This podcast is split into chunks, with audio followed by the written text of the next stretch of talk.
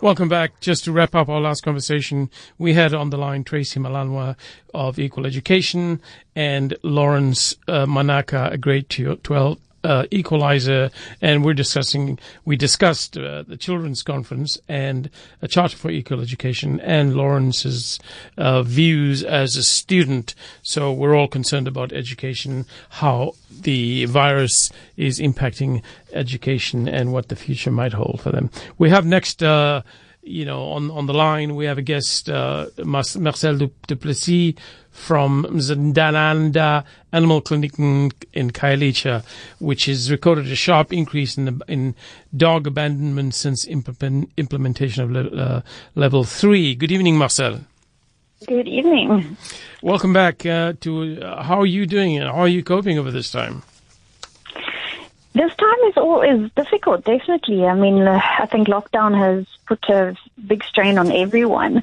Um, and as you mentioned, we have recently seen an enormous spike in dogs being handed over during this time. It's interesting that during lockdown itself, we saw very little animals being handed over. But as soon as level three came into effect, there was an enormous spike. So we can't really say why that is happening. The only thing that we can think of is that it is now at the time where people are so economically um, you know, struggling that they can't look after their animals anymore and have resorted to handing them over. It costs around uh, fifteen hundred to care rand to care for an abandoned pet uh, in its first month. So, how have you been able to to cope with this severe financial pressure? The inevitable financial pressure. Absolutely, yes. So the first month, as you say, is, is around uh, 1500 rand to look after that animal. And it has put a, a, strain on us. We definitely weren't expecting so many animals to come in. Um, we have been blessed that, that people from the public are starting to hear our plea and they are starting to donate towards it. So we have had a little bit of donations coming in in the last day or two. And we're also just reaching out to people from the public to open up their homes for either adoptions or to be a foster home so that they can also help in alleviating um, the financial pressure, but also uh, space in our right. shelter so right. that we can take in more animals. Yeah. The reality is, of course, uh, people tend to forget it's not it's not uh, insensitivity or cruelty. Mm. Uh, it, the reality is, you know, very many uh, families uh, during the pandemic have difficulty feeding their families, and mm. and sadly, you know, the, the dog um, is last in line, as it were and and this is probably contributes to the spike in abandonment. Is uh, is that fair? I, we definitely have noticed that it, it was in line with level three. So I, I do think there has is some correlation. It's it's difficult to say what the real reasons are. It's also, you know, the winter season has come into effect, so it's mm. it's much colder now, and it's also correlating with that. Um, but I definitely do think it does have some form of connection, um, just because it has been such an enormous spike all of a sudden, um, which shows that something out of the ordinary has happened, and it is that time, which which makes one, us all think it is somehow connected. Yeah, yeah.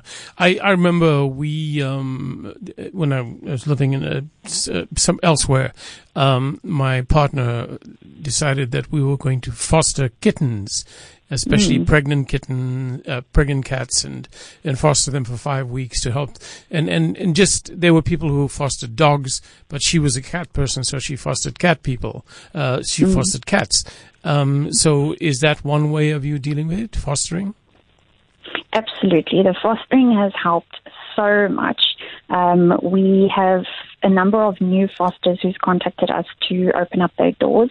Um, I think within the last probably two days, we've moved um, about five dogs into foster homes. So that, that has helped. Unfortunately, within two days, about eight came in, so they replaced that five very quickly. Um, but yes, it is a phenomenal system just because it firstly creates space, but it also helps animals to get used to a home. um, and to you know just bond with people, and that helps them to also be more adoptable into the future, just because they know what a home is all about. So, so before we let you go, what can our listeners do? How can you be reached if listeners want to get involved and perhaps even adopt animals, adopt a, a dog?